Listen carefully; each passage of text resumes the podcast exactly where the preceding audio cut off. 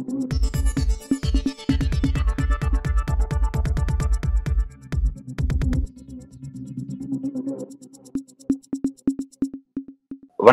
இது news focus Tamil இந்த நேர்காணலில் நம்முடன் அரசியல் பேச இணைந்திருக்கிறார் மூத்த பத்திரிகையாளர் திரு தரசு ஷியான் அவர்கள். வணக்கம் வணக்கம் அன்பு. பிரதமர் மோடியே அமைச்சர் உதயநிதி ஸ்டாலின் சந்திக்க இருக்கிறாரு. பல்வேறு அப்டேட்ஸ் அதை நோக்கி வர இருக்கிறது.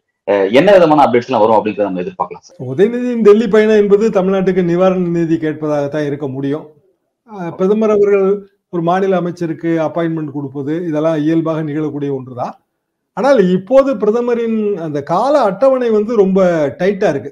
காரணம் அயோத்தி ராமர் கோயில் திறப்பு விழா மற்றும் பல்வேறு நிகழ்ச்சிகள். லட்சத்தீவிலிருந்தே அவர் இன்று நைட்டு தான் இல்லை நாளை காலையில் தான் அவர் திரும்புவார். அதற்கிடையில் உதயநிதிக்கு வந்து அப்பாயின்மெண்ட் கொடுத்திருக்கிறார் என்றால் கேட்ட நிதியை கொடுத்து விடுவார் என்று இல்லை. காரணம் அப்படி நிதி ரெண்டாயிரத்தி பதினைஞ்சிலிருந்து அப்படியான நிதி வழங்கப்படவில்லை. அதாவது பிரதமர் இங்கு திருச்சி வந்த அதே நாள் முரசொலி பத்திரிகை தலையங்கத்திலே வந்து பெரிய அளவுக்கு குற்றஞ்சாட்டி இருந்தது தமிழ்நாட்டுக்கு அள்ளி கொடுக்காவிட்டாலும் பரவாயில்ல கிள்ளி கொடுக்காவிட்டாலும் பரவாயில்ல தமிழ்நாட்டை எள்ளி நகையாடுகிறார் மோடி என்று பெர்சனலாவே ரொம்ப தாக்கியிருந்தாங்க. ரெண்டாயிரத்தி பதினஞ்சுல இருந்து அஹ், இப்போது வரை ரெண்டாயிரத்தி இருபத்தி மூணு வரை எவ்வளவு நிவாரண நிதி கேட்டோம் எவ்வளவு நிரந்தர நிவாரண நிதி கேட்டோம் எவ்வளவு வந்ததுன்னு கணக்கு போட்டு ஒரு பெரிய பட்டியல் பட்டியல் போட்டு. ஆமா பட்டியல் போட்டு ஒரு மூணு நாலு சதவீதம் தான் வந்தது. தமிழ்நாட்டை ஆமா புறக்கணிக்கிறார்கள் தமிழ்நாட்டை புறக்கணிக்கிறார்கள். இதுவே வட மாநிலங்கள்லாம் வந்து அள்ளி வீசுறாங்க. அப்போ தமிழ்நாட்டுக்கு மோடி தமிழ்நாட்டின் மீது மோடிக்கு என்ன அக்கறை இருக்கிறதுங்கிற ரீதியில ரொம்ப தாக்கியிருந்தாங்க.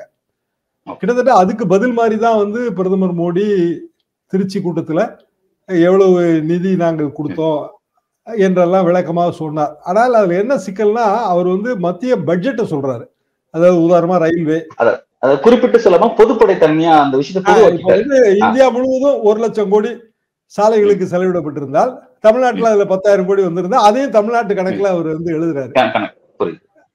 இப்போ சாலை துறைமுகம் பாதுகாப்பு இது எல்லாமே வந்து மத்திய அரசு செலவு செய்கிறது. மத்திய அரசின் எல்லா வருவாயும் எல்லா மாநிலங்களிலிருந்து வருகிறது. எக்ஸைஸை தவிர மற்ற எல்லாமே மாநிலங்களிலிருந்து வர்றது தான் மாநிலங்களுக்கு அந்த மாநிலங்களில் அவர்கள் செலவிடுகிற தொகை அதெல்லாம் இருக்கத்தான் செய்யும். இல்லைன்னு சொல்ல முடியாது. இங்கே வந்து இப்போ வந்து மிலிட்டரி பாதுகாப்பு இருக்குன்னா அது கண்டிப்பாக மாநில மா- மாநில மாநில செலவு கணக்கில் எழுதுறாங்க. ஆனால் நம்ம கேட்கறது அது இல்லை. நம்ம கேட்கறது வந்து ஒரு பேரிடர் ஏற்படும் போது அதிலிருந்து மக்கள் மீள்வதற்கான நிவாரணம்.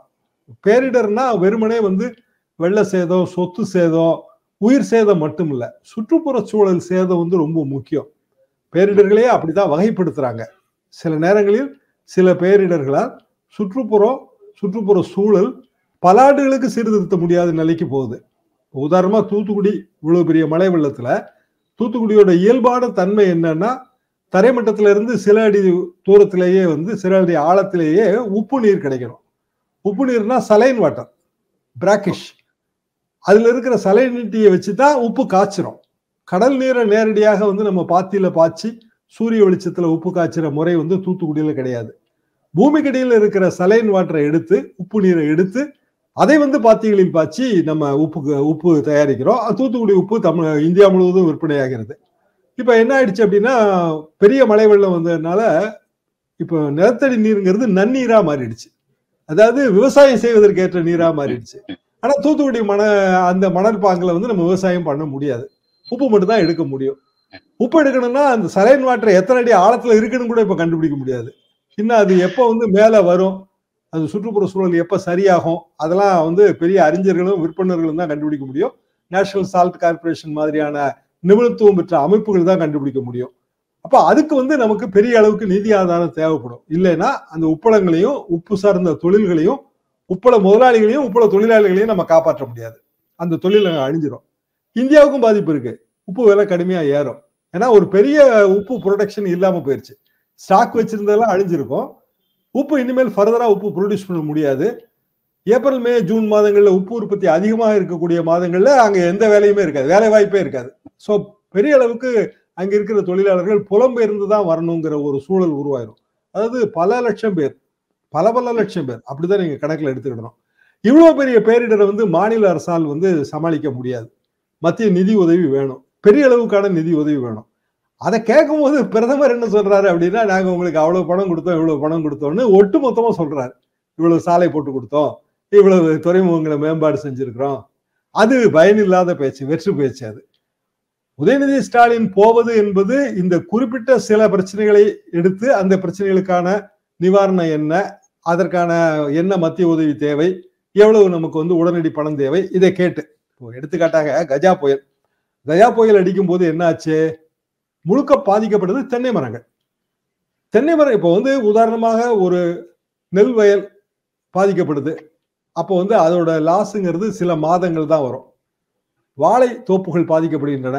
ஒரு வருடம் வரும் லாஸ் ஆனா தென்னை மரங்கள் பாதிக்கப்படும் போது அது கிட்டத்தட்ட ஒரு தலைமுறையே வந்து அதுல பாதிக்கப்படும். ஏன்னா ஒரு இருபது வருஷம் இருபத்தஞ்சு வருஷம் ஓல்டு தோப்பு அழிஞ்சு அப்ப திருப்பி நட்டு நம்ம அதை ஒரு உற்பத்திக்கு கொண்டு வரதுக்கே சில வருடங்கள் பிடிக்கும். சோ முற்றிலுமாக வந்து அந்த சுற்றுப்புற சூழல் செஞ்சிடும் அது போக தென்னை மரம் விழுந்ததுனால காற்று தொல்லையும் மற்ற தொல்லைகளும் வந்து சேர்ந்துடும் அந்த சுற்றுப்புற சூழல் பாதிப்புக்காக நான் சொல்றேன்.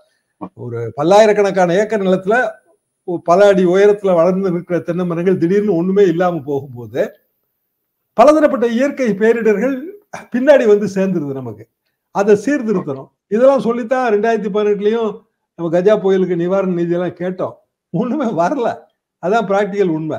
அப்போ விவசாயிகளே தான் அவங்க இப்போ புதுசா தென்னங்கன்னெல்லாம் நட்டுக்கிட்டு கொஞ்சம் மரங்களை எல்லாம் கிளப்பிட்டு வராங்க. பல பேர் வந்து அந்த தொழிலையே விட்டுட்டாங்க.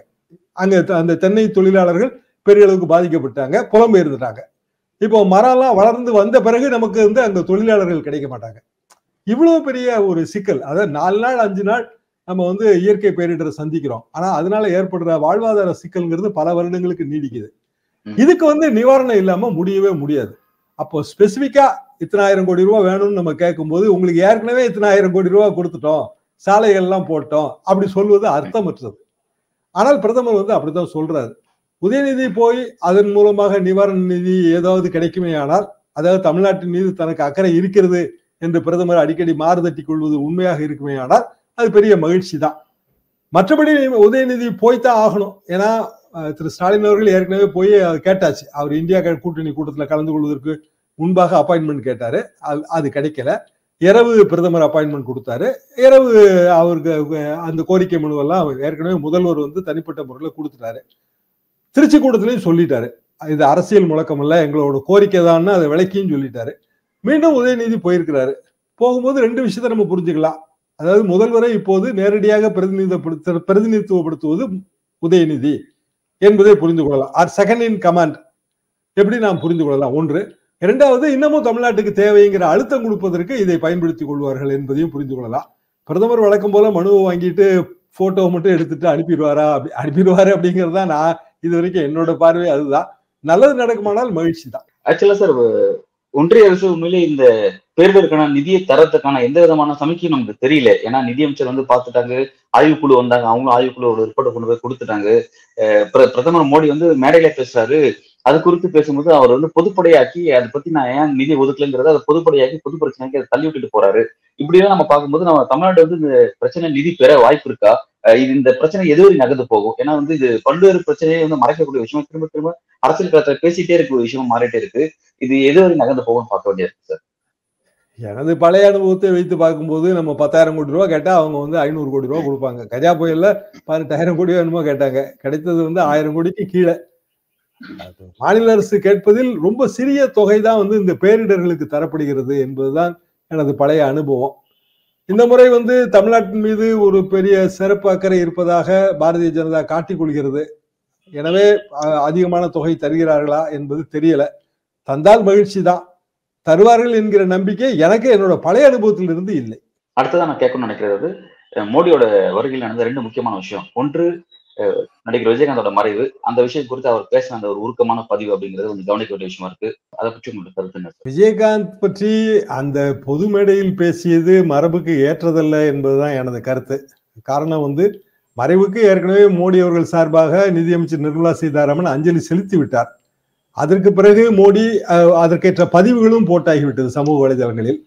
மீண்டும் வந்து ஒரு முறை திருச்சி கூட்டத்திலே அவர் அதை நினைவுபடுத்துகிறார். நினைவுபடுத்தும் போது விஜயகாந்துக்கும் தனக்கும் இடையிலான அந்த நட்பு பற்றியெல்லாம் அவர் பேசுகிறார். விஜயகாந்த் வந்து சினிமாவில் மட்டும் கேப்டன் அல்ல அரசியலிலும் கேப்டன் தான் என்றெல்லாம் வானாளாக புகழ்ந்தார். அது சரி மேடை நாகரிகங்கிறது அதில் நமக்கு வேறு அது- அது மீது வேற கமெண்ட் கொடுப்பதற்கு வழி இல்லை. ஆனால் அதற்கு பிறகு டெல்லி போய் அவரது பக்கத்தில் அவரது வலைதள பக்கத்திலே அவர் வந்து ஒரு கிட்டத்தட்ட ஒரு நீண்ட கட்டுரை மாதிரி எழுதி அந்த கட்டுரை இன்றைக்கு எல்லா பத்திரிகைகளிலும் தமிழ் ஆங்கிலம் உட்பட எல்லா பத்திரிகைகளிலும் அது போடப்பட்டிருக்கிறது. அதற்கு பிறகு ஒரு பதிவு அந்த பதிவிலே வந்து விஜயகாந்த் எனது உற்ற நண்பர் என்றெல்லாம் ரொம்ப வியந்தோதி இருக்கிறார். நான் கேள்விப்படுவது என்னவென்றால் பிரேமலதா அவர்கள் பிரச்சார பீரங்கியாக என்டிஏ கூட்டணிக்கு செயல்படுவார் என்பது பிரதமரின் கருத்து.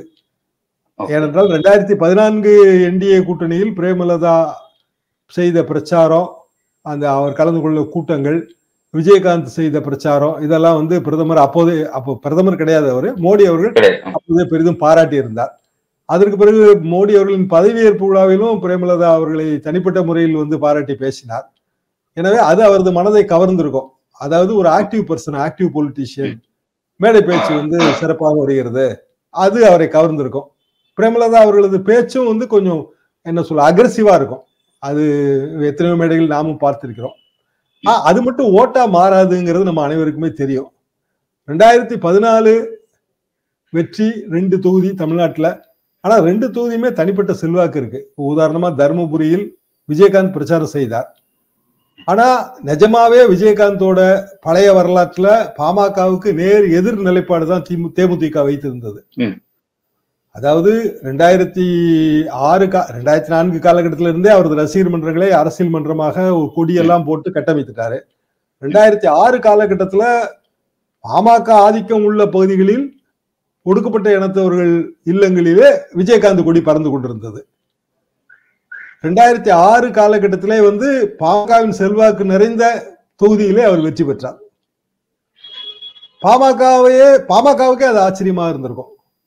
ம். அதற்கு பிறகு ரெண்டாயிரத்தி ஒன்பது ரெண்டாயிரத்தி ஒன்பது தேர்தல் வந்து மக்களவை தேர்தல்.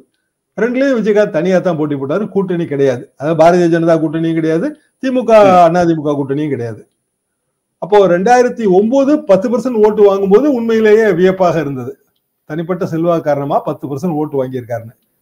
ரெண்டாயிரத்தி பதினொன்னு அதிமுக கூட்டணிக்கு வந்துட்டாரு.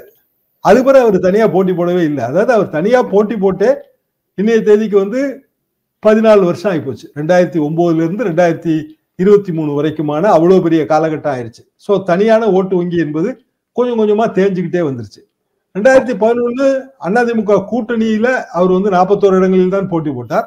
எனவே ஏழு புள்ளி ஏழு சதவீதத்துக்கிட்ட ஓட்டு வாங்கியிருந்தார். ஆனால் அது எதிர்க்கட்சி தலைவரான பிறகு அதிமுகவோடு பகமை உள்ளாட்சி தேர்தலில் கூட்டணி கிடையாது கூட்டுறவு சங்க தேர்தலில் கூட்டணி கிடையாது ஒரு பொன்னான வாய்ப்பு. அதை கீழ்மட்டங்களில் கட்சிக்காரங்களை பதவியில் அமர்த்துறதுக்கான ஒரே வழி கூட்டுறவு சங்கமும் உள்ளாட்சி தேர்தலும் தான்.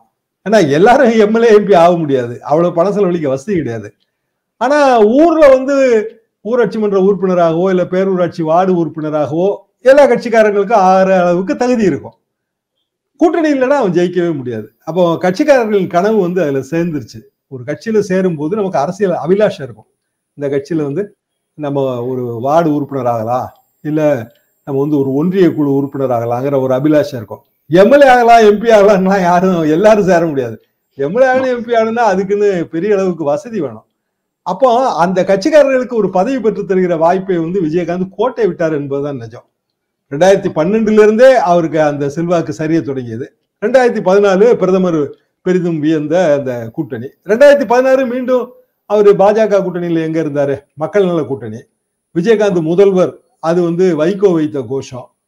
அதுல வந்து ரொம்ப விஜயகாந்தே வந்து அவருக்கே வந்து கட்டுத்தொகை பறி போய்விட்டது இதே அவரது செல்வாக்கு நிறைந்த பாமகவின் செல்வாக்கு நிறைந்த பகுதியிலேயே கட்டுத்தொகை பறி போய்விட்டது இப்படியான ஒரு நிலைமையில் தான் ரெண்டாயிரத்தி பதினாறு தேர்தல். இப்ப ரெண்டாயிரத்தி பத்தொன்பது தேர்தலில் மீண்டும் கூட்டணி பேச்சுவார்த்தையில இழுபறி மாற்றி மாற்றி பேசினார்கள்.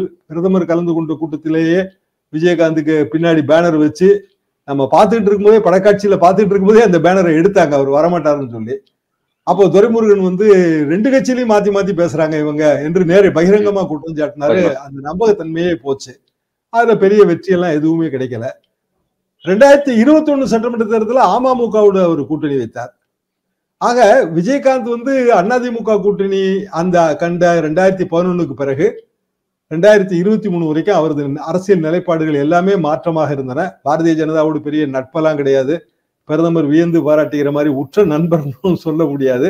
ஓட்டு வங்கியும் வந்து இன்றைய தேதிக்கு அது ஒரு சதவீதத்திலிருந்து ரெண்டு சதவீதத்துக்குள்ள இருந்தா ஆச்சரியம். விஜயகாந்த் இல்லாத நிலைமையில் பிரேமலதா பொதுச் செயலர் ஆயிருக்கிறார் ஆனால் பிரேமலதாவை பிரச்சார பீரங்கியாக பாரதிய ஜனதா பயன்படுத்த நினைக்கிறது. அப்படியானால் அதற்கான அரசியல் விலை என்ன? அரசியல் விலை வந்து ராஜ்யசபா சீட்டு தான். பிரேமலதா கொடுக்கலாம். இல்லை விஜயகாந்தோட மகன் விஜய் பிரபாகரனுக்கு கொடுக்கலாம். அப்படியான ஒரு ப்ராமிஸை வந்து பாரதிய ஜனதா கொடுக்கும் என்பது எனது எனது யூகம். ஏனென்றால் அதுதான் வந்து அவங்களுக்கு உற்சாகமாக இருக்கும். வென்றாலும் தோற்றாலும் ராஜ்யசபா சீட் என்பது அவங்களுக்கு உற்சாகமாக இருக்கும். இந்த ஒரு அரசியல் கணக்கை வைத்துக்கொண்டு தான் இது நகர்கிறது. விஜயகாந்துக்கு ஒரு சதவீதம் தான் ஓட்டு இருக்கு ரெண்டு சதவீதம் தான் தேமுதிகவுக்கு ஓட்டு இருக்கு. விஜயகாந்த் போன பிறகு கட்சிக்காரங்க கீழே காணாம போயிடுவாங்க ஏன்னா மீண்டும் வந்து அவனோட எய்மே உள்ளாட்சி தேர்தல் தான். ஒரு கீழ்மட்டத்தில் இருக்க கட்சிக்காரன் அதிகபட்சமா அவன் வந்து ஒரு பேரூராட்சியில ஜெயிக்கலாம். அப்போ இனிமேல் வந்து தேமுதிகல இருந்தா அது கூட முடியாதுன்னு நினைக்கிறவங்க சொல்லிக்காம கொல்லிக்காம கட்சி விட்டு போயிட்டே இருப்பாங்க. நமக்கு அவங்க பேர் கூட தெரியாது. ஏன்னா அவங்க எல்லாம் கீழ்மட்டத்துல இருக்கிறவங்க. ரொம்ப மேல்மட்ட தலைவர்கள் பேர்கள் தான் நமக்கு தெரியும். இந்த மாதிரியான சூழ்நிலையில் பிரேமலதா என்கிற அந்த ஒரு ஒரு தனி மனித பிரச்சார பீரங்கி அல்லது பிரச்சார வலிமை இதை பயன்படுத்திக் கொள்வது பாரதிய ஜனதாவுக்கு அது நல்லதாக இருக்கலாம். தேமுதிகங்கிற கட்சி அந்த பேனர் அவங்களுக்கு பின்னாடி இருக்கும். சார் எனக்கு இதுல என்ன கேள்வி அப்படின்னா விஜயகாந்தோட மறைவை ஒட்டி பிரதமர் மோடியோட அந்த இரங்கல் அப்படிங்கறது அவர் என்னுடைய உற்ற நண்பர் ஒரு ரொம்ப நெருங்கிய நண்பர்லாம் சொல்றாரு. ஒரு சிம்பத்தி மேடையில வந்து அதெல்லாம் பேசுறாரு. இது பேச வேண்டியது இல்லை அப்படின்னு நீங்க குறிப்பிடுங்க பட் மேடையில அதெல்லாம் பேசுறாரு. அதெல்லாம் வாக்கரசியல் தான் அப்படிங்கிறது நமக்கு புரியுது. பட் இப்ப நீங்க சொல்ல போன ஸ்ட்ராட்டஜி அதாவது தேமுதிக உண்மையான வாக்கு வங்கி என்னன்னு சொல்லி பாஜகவுக்கும் தெரியும் அவங்களுக்கும் அந்த இன்டெலிஜென்ஸ் ரிப்போர்ட்லாம் வந்திருக்கும். அப்படி இருந்தும் அவங்க வந்து இந்த இந்த மூவ் எடுக்கிறாங்க அப்படின்னா உண்மையில அது அவங்களுக்கு வாய்ப்பு கொடுக்குமா? அவங்க எதிர்பார்க்கறது நடக்குமா? அது கிடைக்காதுல்ல. எப்படி கிடைக்கும்? ஓட்டு வங்கி என்பது திமுக அண்ணா திமுக பாரதிய ஜனதா இப்படித்தானே இருக்கும். அப்போ தேமுதிகங்கிற கட்சிக்கு ஒரு ஓட்டு வங்கி இருக்கும்ல. அந்த கட்சிக்கே இப்போ வந்து சின்னம் போயிருமே. ஆறு சதவீதம் குறிப்பிட்ட எண்ணிக்கையிலான சீட்டுகள் இல்லைன்னா குறிப்பிட்ட சதவீத ஓட்டு இருந்தா மட்டும்தானே சின்னத்தை ரீட்டைன் பண்ண முடியும். ஏற்கனவே அவங்க அதை இழந்துட்டாங்களே. ரெண்டாயிரத்தி ப பதினாலுல இருந்து தொடர்ந்து இழந்துட்டே வராங்க. ரெண்டாயிரத்தி பத்தொன்பது ரெண்டாயிரத்தி இருபத்தி ஒண்ணுல சரிஞ்சிருச்சு. இப்ப இந்த தேர்தலில் அவங்க வந்து ரொம்ப குறைந்த தொகுதியில போட்டி போட்டாலோ அல்லது போட்டி போடாமல் ராஜ்யசபா சீட்டுக்கு மட்டும் போனாங்கன்னாலோ கிட்டத்தட்ட அது பிஜேபியோட ராஜ்யசபா சீட்டா தானே மாறும்.